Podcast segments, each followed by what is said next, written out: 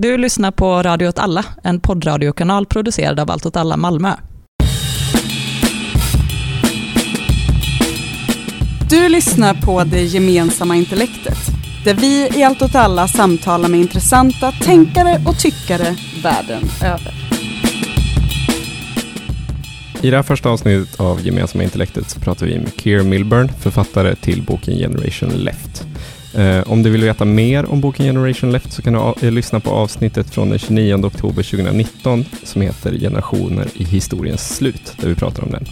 I det här samtalet så pratar vi om Generation Left som fenomen, alltså eh, en generation eller våg av vänsterrörelser som uppkom efter finanskrisen 2008 och vi pratar om dess koppling till den nu pågående coronapandemin och den kris som eventuellt kommer efterfölja och vilka konsekvenser det här kommer få för denna generation. Avsnittet är på engelska och i det är det mig, Kalle och Anna.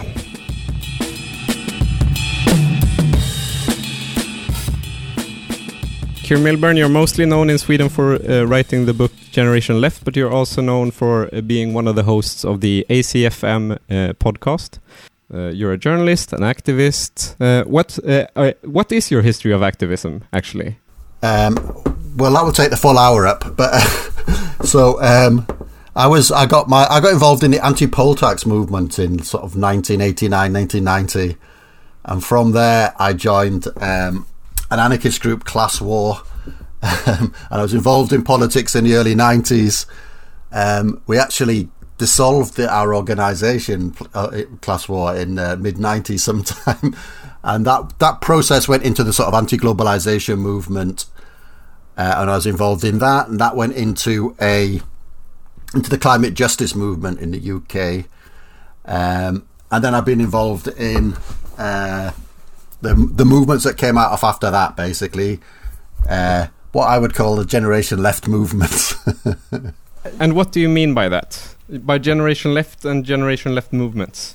Um, yeah, they're probably two dis- distinct things actually. So, ge- generation left, it sort of names um, what I think is a a sort of uh, uh, a, a, a, possibility and a, and a sort of uh, uh semi-realized um, actuality of uh, of a potential new form of politics. One of the main, one of the key political distinctions that's emerged in a country like the UK, the US as well, it's very distinct, but you can see it in lots of other countries, is that age has become one of the key dividing points in politics. But we, you'd probably say the under 40s have moved to the left, not just in sort of voting intention, but in political opinions as well. It's been a real distinct shift towards what you might call sort of left social democratic sort of opinions. Um, and it's, it's something that only really appears distinctly in that sort of way over the last sort of six or seven years, I think. So that that sort of like that that needs something some explaining, um, and I sort of explain it by saying it's that in, that these sort of distinctions, these sort of generational distinctions, they only come about when you have sort of a, an event, so like a sudden move, a sudden change, um, and that sudden change um, means that people who are younger experiencing that change or that event very differently to the to people who are older. That doesn't happen all all the time. And in fact, the last time, the last time that sort of happened, we'd probably say was in the 1960s and 70s when there was a, like a big generation gap. It was of a very different kind, I think. And to be honest, young people's material interests are, are, are a lot poorer than than older people. And like so that so there's some some research done which said that that millennials were the first will be the first generation or predicted to be the first generation who are predicted to have a lower lifetime income than their parents' generation. And there's all sorts of reasons for that. And, and if I wanted to go on with the argument, it, I'd, I'd, say it's something like this: it's just that um, because of the way that neoliberalism uh, was brought about, in which um, home ownership became a really, really massive thing so, like wages, real wages adjusted for inflation have not really gone up significantly, and in fact, the proportion of like of of what you might say national income going to wages rather than to like rents and profits, etc., has shrunk massively, basically. And so, the way people have experienced increased wealth over the last sort of thirty to forty years is because they basically because they have access to credit, perhaps a mortgage, and um, that mortgage will mean that they can buy a, a, an asset, probably a house, and that will go up in value, so they'll feel richer. And in fact, they can then use that wealth to um, you know, they can use that wealth for elder care, for instance, care in old age. They can use that wealth for the, or the, the debt, the, the sort of secured debt that that wealth gives them to uh, borrow if they get unemployed and all these sorts of things. So one of the things we've we've seen over the last forty years is a move from like a welfare system which is backed by the state to a sort of welfare system which is backed by access to credit. So in the UK, wages have, have performed. Have, it's been the worst decade. The 2010s, I'll say this. The 2010s have been the worst decade for wage growth uh, in 220 years in the UK. So young people have had a devastating decade. Older people have not had a brilliant decade, but their interests have been protected. They're, they're, you know, the, the effects of the, they've been insulated from the effects of 2008 in a way in which the young have been totally exposed to it.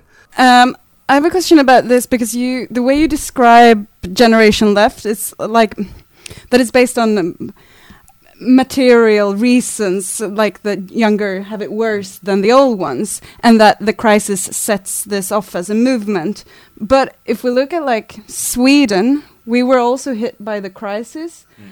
but there was no generation left. Uh, and in fact, most people who are younger now are conservative, which is quite new in Sweden. Mm. So uh, why is it that the generation left emerges as a political force in some countries whereas in others it doesn't? I mean, that's a super hard question, but yeah, I mean, uh, so it is hard to translate this. It's not a universal claim, but I think you can make an argument in, in, in relation to Sweden to some degree.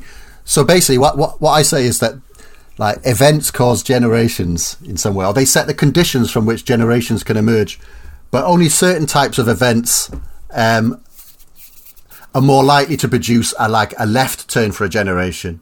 So the 2008 um, so let, I'll put it this way, right? Like this, like talking about material interest and relating it to politics is not straightforward, right? It, and and uh, my argument is that we all have, we always have several potential interests that we could be, we, we could form politics around, and we we tend to form a political uh, identity, or perhaps we move in a political direction uh, uh and and and or uh, make a politics articulated around a particular material interest when it seems likely to us that this will lead to a benefit in the future. And so, in some ways, material interests are tied to um, our own conception of what's possible in the future. And I, in fact, I'd argue that there's been a generational split in, in this idea of what's possible in the future, right? Or what the future, what's a, what is a viable and attractive future. Um, and so basically a lot of if you if you've got property and you're and you're older and you've got better terms and conditions at work or if you're not working anymore you've got access to this pension fund that's been built up under relatively favorable conditions. Um, the the forms of life that were were tied to neoliberalism like neoliberalism had a has a, has a certain form of aspiration right? The aspiration is you're not going to have access to lots of stuff. You're not going to have particularly democratic control over your life right but what you will get instead is access to, to really high levels of consumption. Um, and so for older generations, that that version of aspiration, that idea of the future still may seem viable. For younger generations, it just seems utterly unbelievable, basically.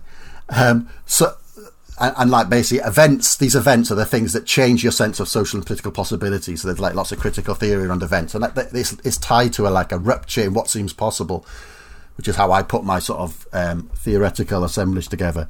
But I say that like that, that certain types of events, the events which sort of seem to close down possibility, they don't necessarily lead to um, a a left turn for generations. Right. So in 2008, that just seemed to that seemed to close down possibilities. What you thought may be possible in the future, if you were 18, 20, 20, 21, uh, all of a sudden that that version of life seemed no longer possible. So that's a closing down of possibility. That can lead to all sorts of, of political effects. It can lead to political disengagement. It can lead to uh, a turn right. It depends.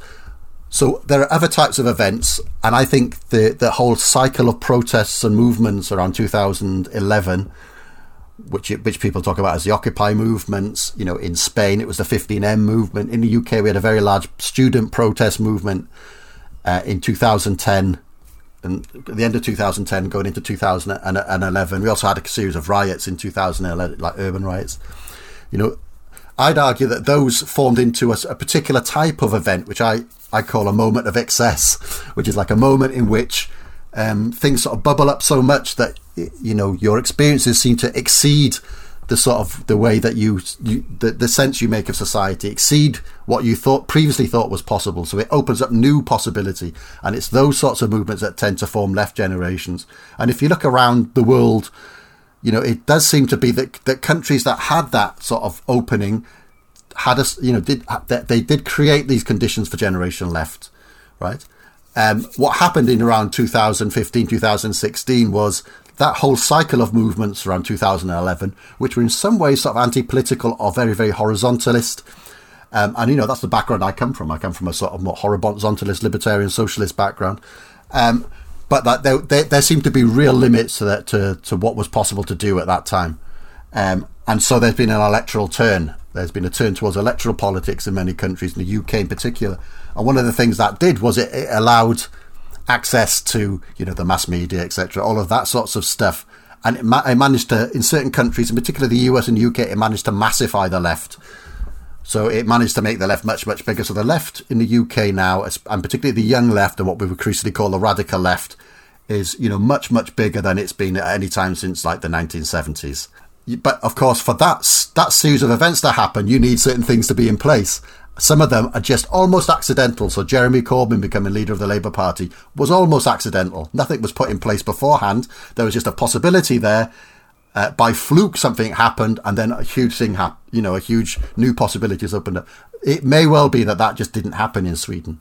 I don't know what happened in 2011 in Sweden. I don't think it was a lot no, uh, I, I th- no, it, it wasn't fun at all. But but I think one of the uh, when I read your book, one of the things that I, I, I, felt that I was missing, but also that I felt was a bit of a subtext, was that the generation making event of the financial crisis is just half the event. The other ha- event is like political practice. That uh, and you, and you can't forget that that a generation isn't just made from these material conditions, but also from material conditions that you yourself create through movements and uh, strategic decisions, etc. And and the big strategic decision that you uh, brought up now is is the electoral turn, and and uh, and I, I, I, always thought that that was very interesting and I was very, very inspired by it. But now, uh, after the general election in the UK, but also the loss of uh, uh, Bernie Sanders in the US election, what do you have to say about the electoral turn in the generation left politics? It, it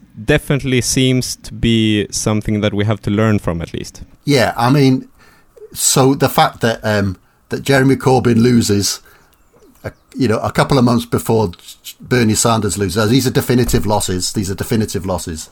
That is an end to a particular. Like one way to think about this is that they're that they're that the left almost by chance launched uh, this audacious bid to capture the governments of two of the biggest countries in the world. And it is, and you know, basically, if anyone has said, "Let's do this, let's try and get the the left," and you know, basically, the left led by the radical left to capture the capture the US government or presidency and the British government, um, you would say that is preposterous. Let's not try and do that. That's ridiculous.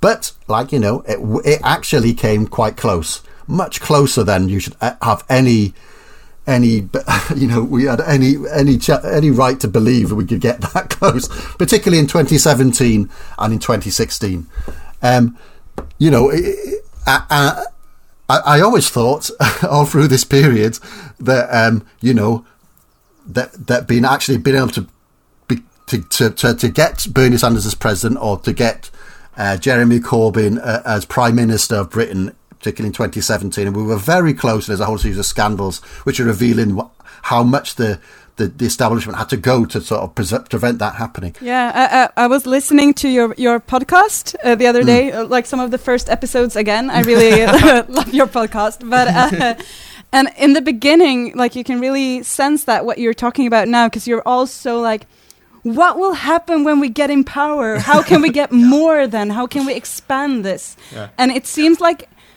such a long time ago, even though it's just like two yeah. years ago. But it's so different yeah. now. Yeah, I mean, it really after after 2017, it, there was a general feeling that um, there would be a new election, and then Jeremy Corbyn would get elected, and uh, we had some really big problems.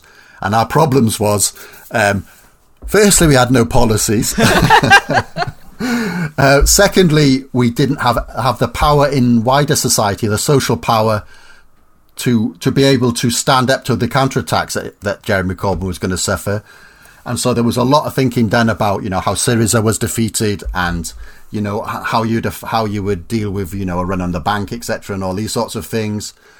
Um, uh, but we were sort of t- in in some ways we were caught in a in a this could happen the new election could happen uh, any you know within a couple of months um, so you have to do whatever's possible now and not do any long term thinking about actually, if you are going to exercise power in a, in a country, even if you're in control of the government, you actually need to have, like, you know, uh, the ability to exercise power or leverage outside of parliament because that's the only counter you've got. All of the pressure, all of the pressure comes from the right, basically. Um, Anyway, that's not a problem we faced for a while. but but like we, it was really really really seriously having to think about it. So one of the other things I'm involved in is a we a, a sort of political strategy games collective called Red Plenty Games, and we you know so these are like offline games and so Have we, we invent, played that? We, we invented I- I- the social strike game you may have played. Um, Yeah. Yeah, we've played we that. we modded that actually. We added the dice roll. Well, we adopted your dice rolls after that. yeah, I that. so know. that's great. It's really funny. Well, we we invented a, a, a- a renewed version of that called the first hundred days, and we we were playing it around sort of this sort of Labour Party left sort of scene, and which was about how would you respond to the first to the problems which may come up in the first hundred days, and we extended it to a workshop. That, of course, is not a problem. We've put that game to the back of the cupboard because we don't think that's a, that's no longer our primary problem. Do you know what I mean? Um, because that those two that that they, they that whole cycle of like trying to gain the government of the UK and the US that's over. That's sort of come to an end. Uh, in in the UK, it's very interesting. So like why I say those, I talk about those scandals like you know basically the the establishment had to really exert itself to prevent that in both the UK and the US and so basically it's a little bit like if you if you're wearing a t-shirt that's a bit too long and you have to exert yourself and reach you will reveal certain things perhaps you reveal your midriff and like basically there's been a lot of things revealed this, the reach was so big for the establishment that a lot of how power operates got revealed very distinctly. It's having a really big effect actually. Now we have this COVID pandemic. Part of the part of what happened was that the the press and the establishment unified against Jeremy Corbyn, from the liberal establishment right across, which, which should be the which should be a huge scandal. But basically, the other day, the, the, the, sort of there were leaks of all communications amongst the people who were on the right wing of the Labour Party, who were running the Labour Party machinery, so running the 2017 election campaign. They were actively trying to get the Labour Party to lose the 27 general election. We have got this proof beyond any doubt. Now, that would be a scandal prob- like, like, that you would never have seen before in any democratic country. It's never been revealed before. It's, it's something like the Watergate scandal in, in, in America that you have, and the, the people at the top of a of a national party who were, who probably made the difference between one party getting power and another party, and they did deliberately try to get their own party to lose that election. That should be a huge scandal. I think you'll agree. Like one of the things that happens when you have crises is that you have that is that those like you know economic crisis crises such as 2008 is that you have a series of other crises around the estab- different parts of the establishment. So in 2008, in the two years after 2008, the UK got racked by a whole series of scandals. There was a there was a scandal around Parliament, parliamentary expenses scandal. There was a Parliament a a, a, a, a, huge scandal around the British media called the phone hacking scandal, where the press were hacking people's phones, etc. And there was a a scandal around the police, undercover policing. Several movements I was involved in had undercover police officers disrupting them. Two people I knew turned out to be undercover police officers. Um, and so, you know, at the time, I wrote an article saying it's not a coincidence that these things, scandals, happen after the 2008 economic crisis because the press, the police, and Parliament were the two key institutions that had to be put together in Margaret Thatcher's day. They had to be changed in Margaret Thatcher's day. And so all of these things are like open secrets that people sort of know, but they will tolerate until things become intolerable. Do you know what I mean? Intolerable. And then it cracks. There's a massive scandal. And I think this is going to happen with this.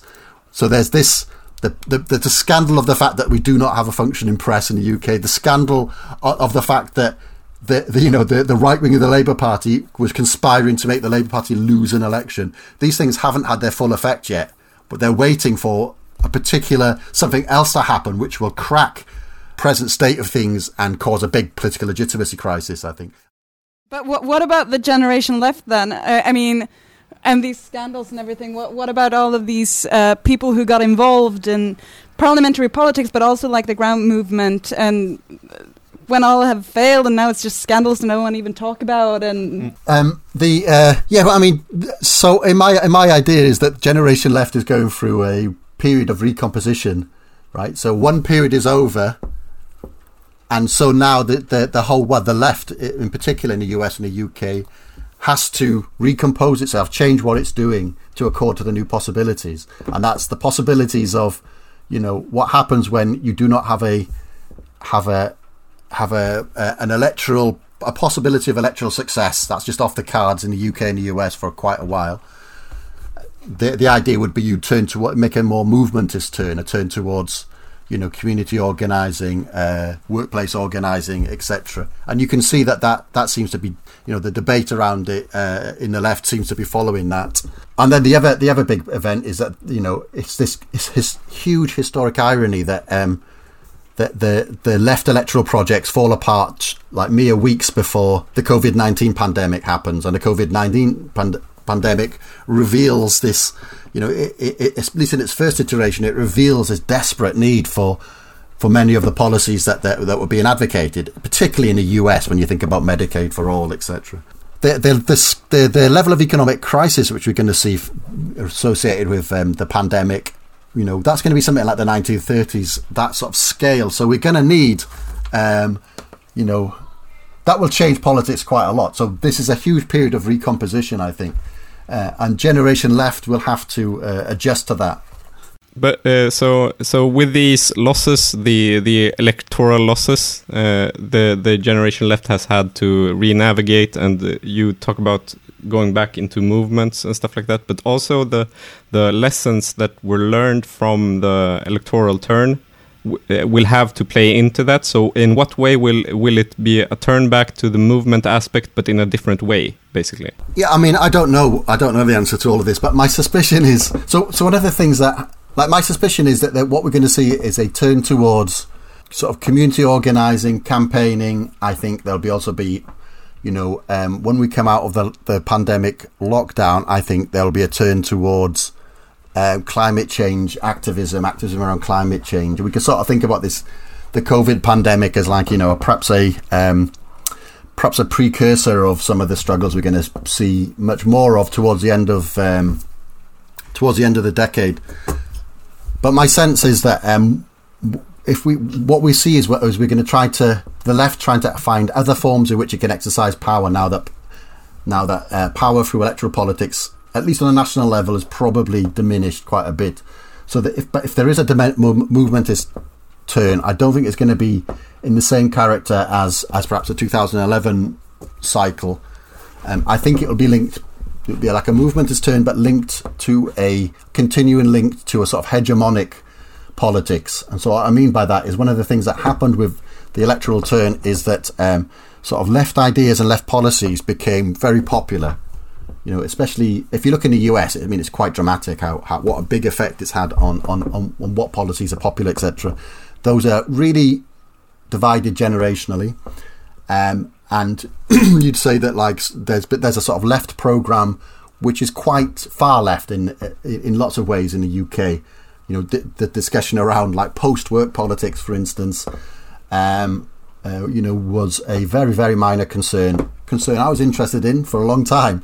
Me and like you know, thirty other people. All of a sudden, you know, those sort of the attitudes and the sort of the, the policies linked to post-work politics and the idea that like work is work is a limitation on freedom and, and these sorts of things is almost hegemonic amongst what I'd call generation left. Uh, and in the UK, we have uh, like this this new think tank called Autonomy, which does like lots of really great research and policy development, etc., around this this question. You know, it's so basically we you know you wouldn't have a turn to movementist politics which is not linked to that hegemonic politics, so it will still remain linked to electoral politics, I think. Um, and I could imagine a turn as well towards a sort of the municipal level of politics. So try to put some of these things into into practice. Um, on, on a municipal level, and you could that's the sort of that's the sort of coordinates I think of what will come out of the left, you know, perhaps in six months' time or so. What I'm so scared of is that people will think that okay, I've tried this with politics now and it didn't work, and just feel like resentment and, and apathy. And I've been thinking a lot how to like um, make people feel hopeful and want to keep on struggling, even though you get into these dead ends where you don't win, because it's so much easier to go into a project where you think like we might actually win and it's hopeful, but to keep uh, ongoing even after losses. Yeah, I mean, a lot of people have, talk, have talked about, you know, the, uh, previous left generations. Uh, so you might even call it um, the, the, like the '68 generation, or even, you know, the well, political history of the baby boomers. um, uh, which was, you know, that that was a nascent left generation in the late 60s and early 70s. A, a, nascent one because, you know, the majority of that generation were not involved in any direct way in, in left politics, but it set the cultural and political mood of that generation. Um, you know, that generation got defeated in the 1980s. Um, and in fact, what I talked about earlier about the, the um, you know, this, this sort of like um, older people getting their interest arrayed with finance capital, it's an effect of how that defeat came about. You know, neoliberalism, if, if, if, it's, if it's anything, is at least in part the, res- the, the, the, resurrection of the power or hegemony, even the domination of finance capital. You'd probably say finance capital and sort of like high tech capital, Silicon Valley capital. They're the two leading hegemonic factions, fractions, if you want to put it that way.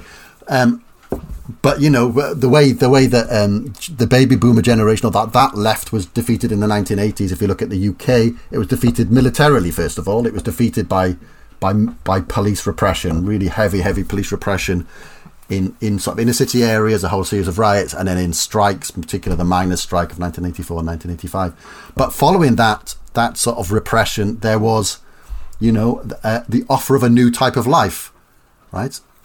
I a neoliberal type of life. You're not going to get what you wanted in the 70s, but look what you're going to get. You're going to get, you know, foreign holiday, a new car, um, and this nice shiny house. Uh, and so that's the way it got that, that that generation sort of got defeated what the difference between that and now, and so you would say something like that generation, the defeated generation, that which could have well have gone left and very very left, went towards the centre and then eventually towards the right. Well, will this happen to generation left now? Well, the prospects are very different. I think there's lots of things that say that won't do that. One of them is there is no prospect of a new sort of wave of growth on the horizon right? I mean, you know, you had to wait quite a while until like, you know, the late 80s, early 90s before you had a wave of growth in, in the UK, for instance. Uh, you know, and that, that wave of growth was based on, you know, access to debt, access to credit. It was always, in some ways, it was always doomed to end in 2008. It was always kicking antagonisms down the road, which is what debt does. Debt, debt displaces antagonisms through time basically. Why struggle over what you need now when you can have this cred this debt and then you'll have to pay it back in a, in a, in a, in the future? You know it displaces antagonism to the future. Um, that's just not on the horizon now i don't think. It wasn't on the horizon before this covid-19 pandemic we were heading towards a recession before this covid-19 pandemic because we never recovered from 2008 and we were stuck in this low interest uh, almost zero interest you know quantitative easing world where there's huge amounts of money flowing around, uh, but wage growth is, is, is tiny, etc. So that whole that whole you know the neoliberalism as a, as a as a solution to the problems of capitalism ran out of space in 2008. The bailouts after 2008 would, you know gave us another 10 years of not stability. You couldn't call the last 10 years stability, but you know it, it managed to hold things together to some degree. Um, that's that was running out of space before the COVID 19 pandemic. You know, the COVID 19 pandemic is going to cause a contraction, economic contraction, easily the size of the 1930s.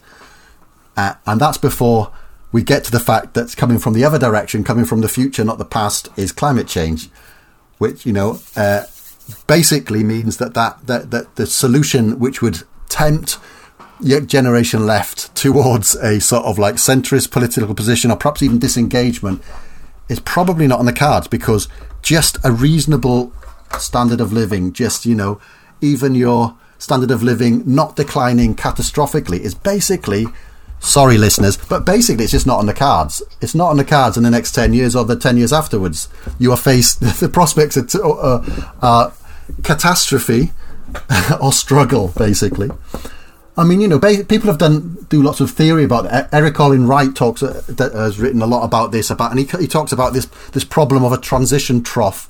Is that if you're going to try to make radical political change, you're trying to say to people, look, um, your life will get better, but it'll have to get worse first. Because when you engage in struggle and you have lots of resistance, and there will be a lot of resistance, to us move into a non-carbon economy, for instance, you're going to have to have hard struggles, and your life may well get worse, or it'll take a lot of effort, etc. Right, and so during during times when the economy is going up, it's hard to persuade people to take that dip in their prospects, their material interests, for the promise of something better in in in the future. But when society is in a real period of absolute decline, well, I mean, a dip in your interest is what all you've got going on. You're going to be materially worse off in the future. There we are. That's the prospect. There's no out. There's no out to that, right? Perhaps there, some people could find an individual solution to that. Most won't. Which does mean that you know the the idea that well, you therefore radical change is the only thing that's on the table. It becomes more possible to make that argument. I think.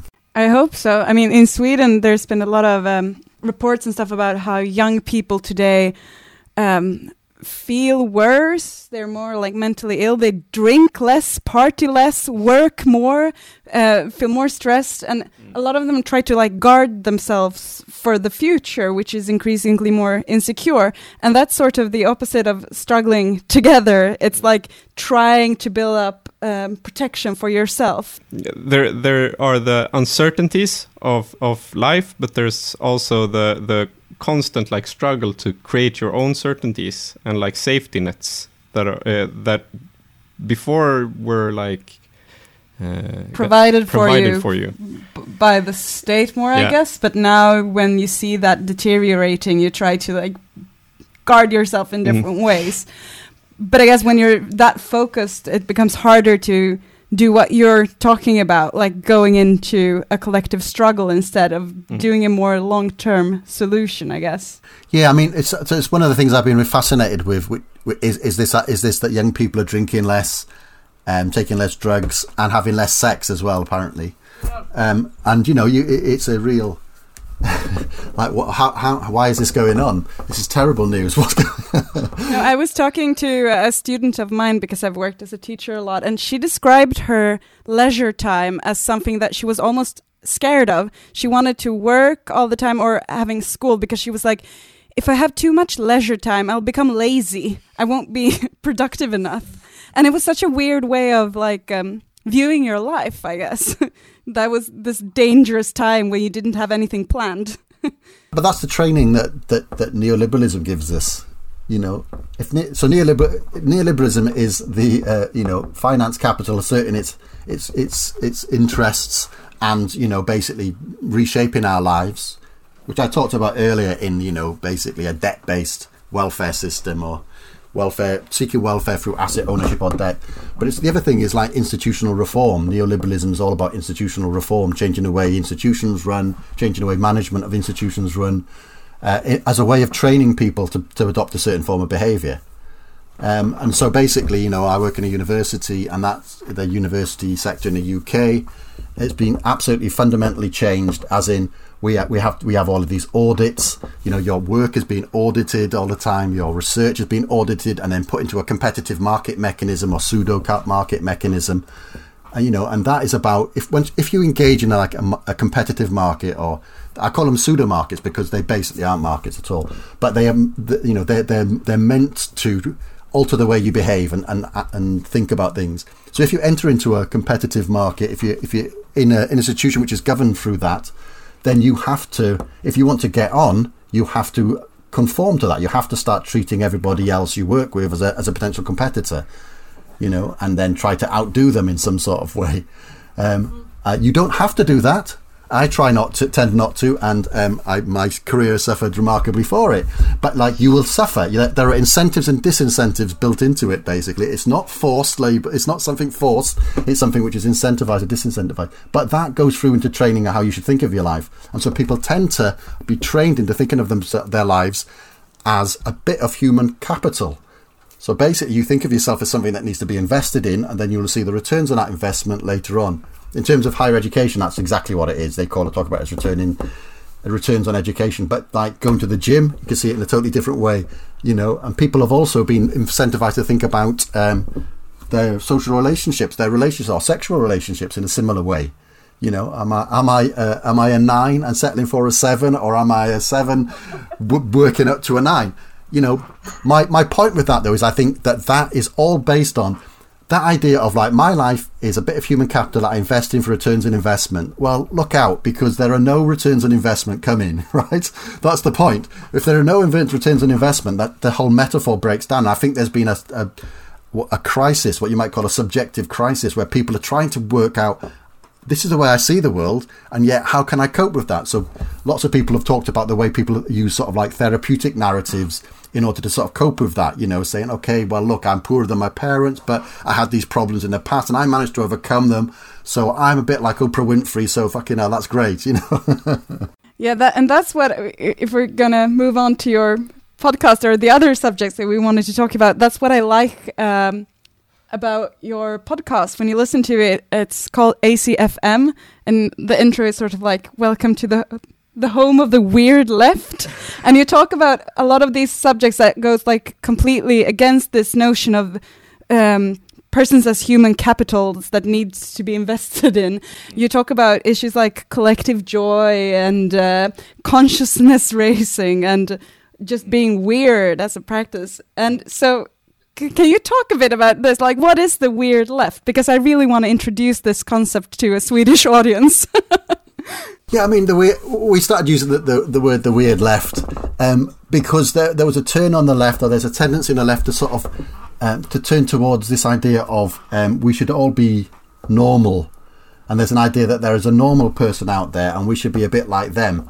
Um, and our point is um, those normal people don't exist. basically, I've never met one.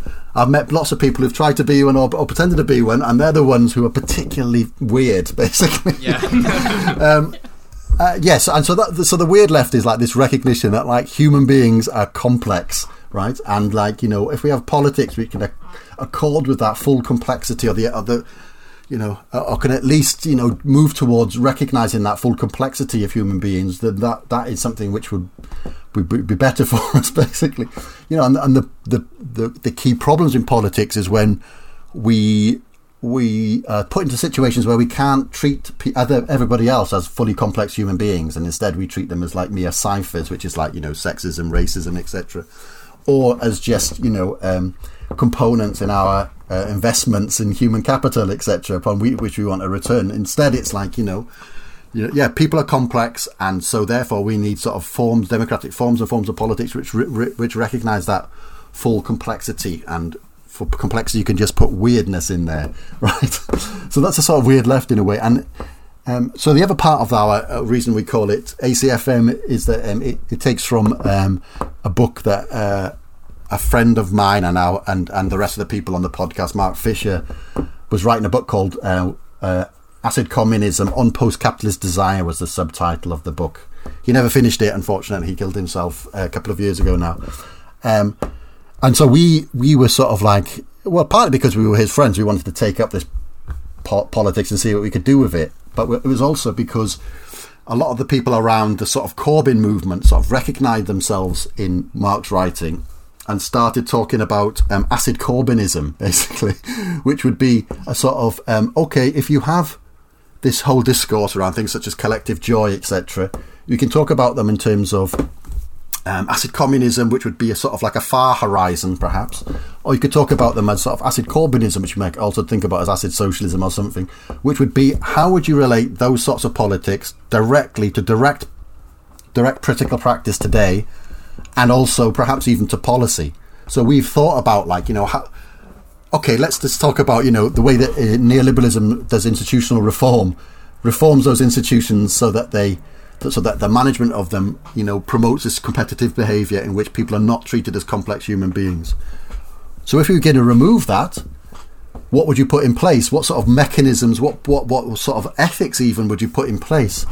And so things like, you know, how would you maximize collective joy, right? Yeah. That is a potential thing. And we, when we talk about collective joy, we have a fairly specific meaning which is sort of a little bit Spinozist meaning, which is, you know, the feeling of you feel joy when you feel productive connections to other people. You know, you feel an increased capacity to affect the world or be affected by the world because you have more connections with other people or other things.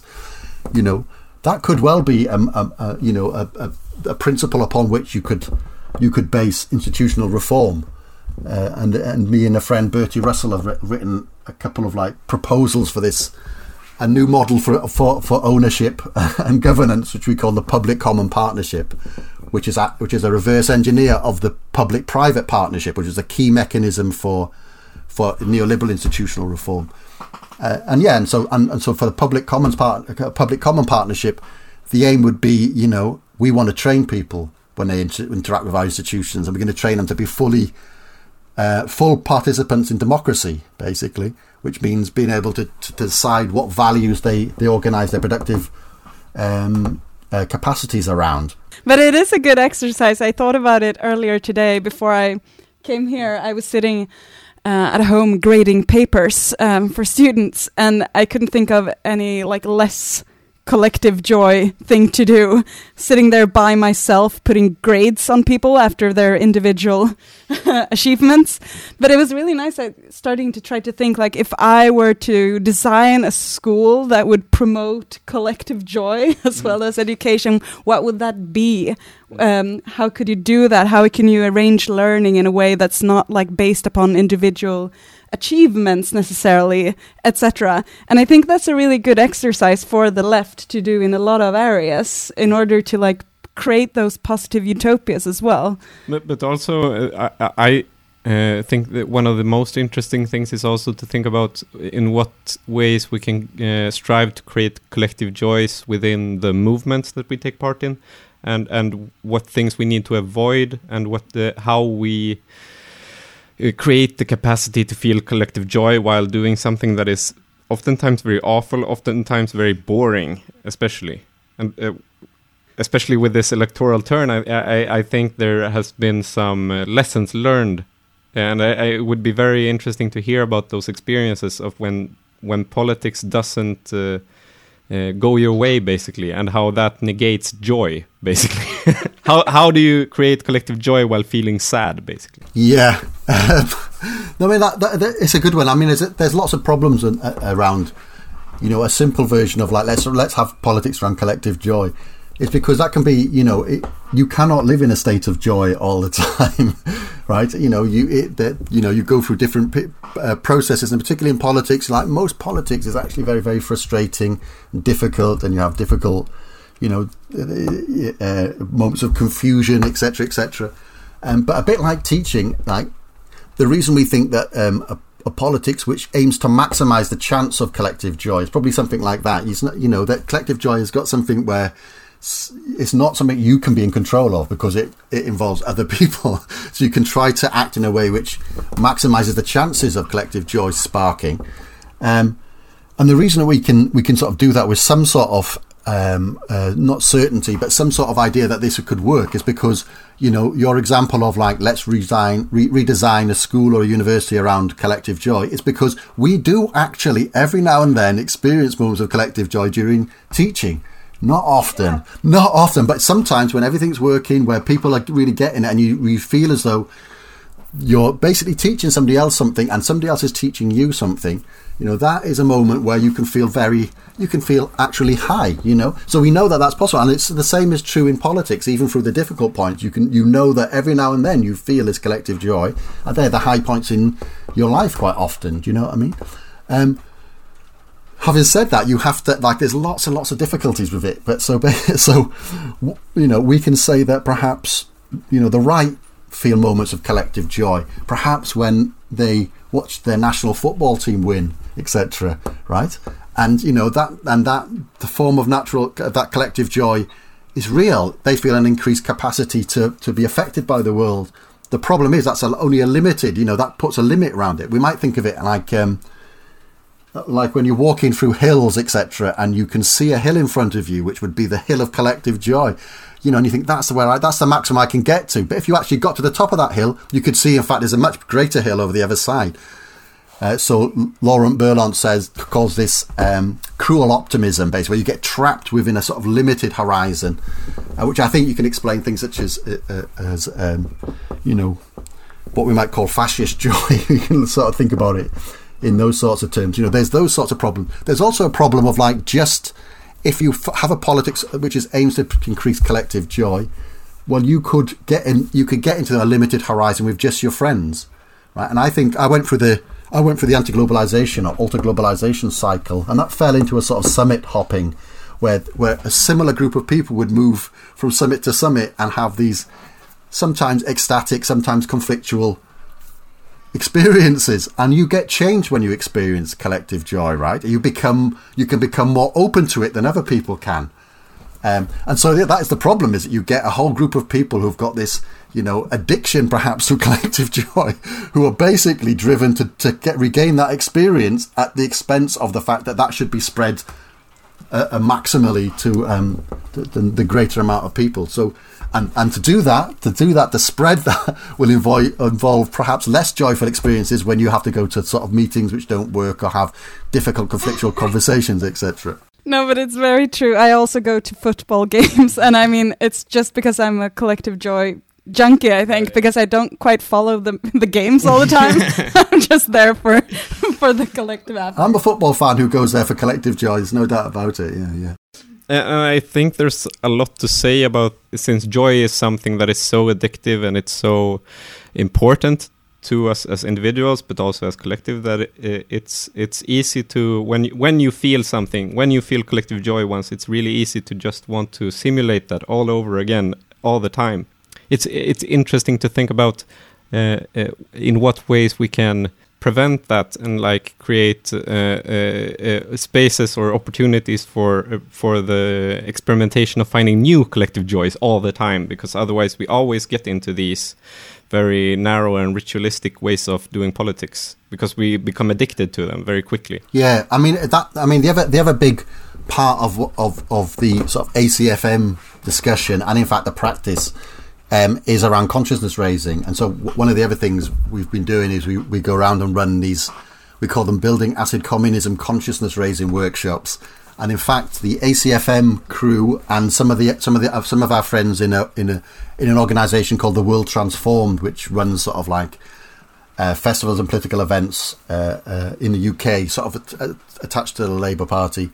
We formed a COVID nineteen lockdown uh, consciousness raising group. So it's via Zoom, and we do it once a week. It's, and you know, it's really good. They, people find them really powerful.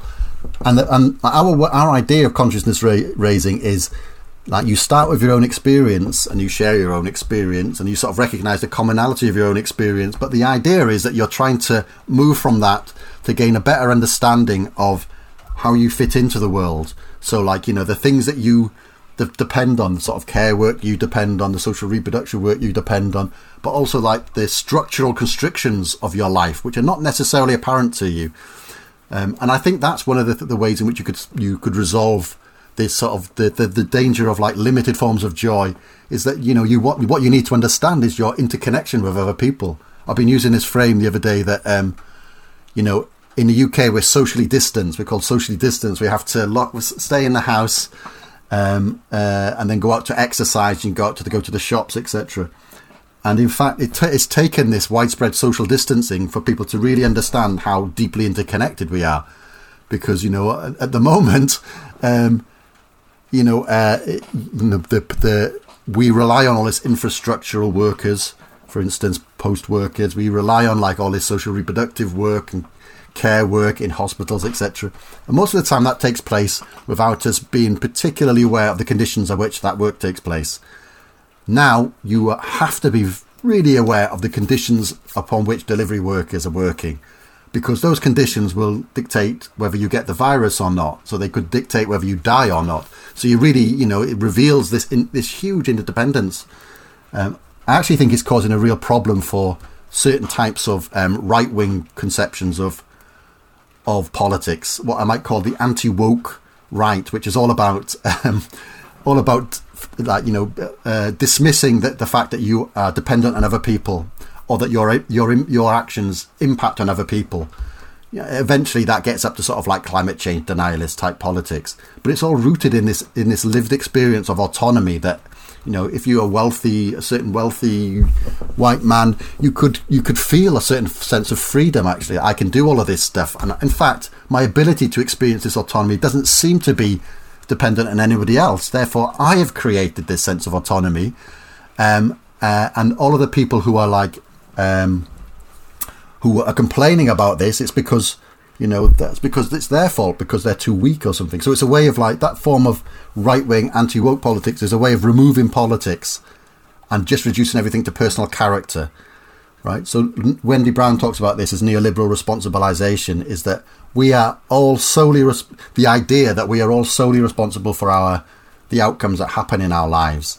You could see that would be attractive for somebody who's doing okay in life you could see that would be very frustrating for somebody who's not doing okay okay in life. And this is a moment where you know those those who are doing okay and and pretend that like we are not dependent on each other. Uh, this is a, a, problem for them, I think, because it's, it's it's undeniable.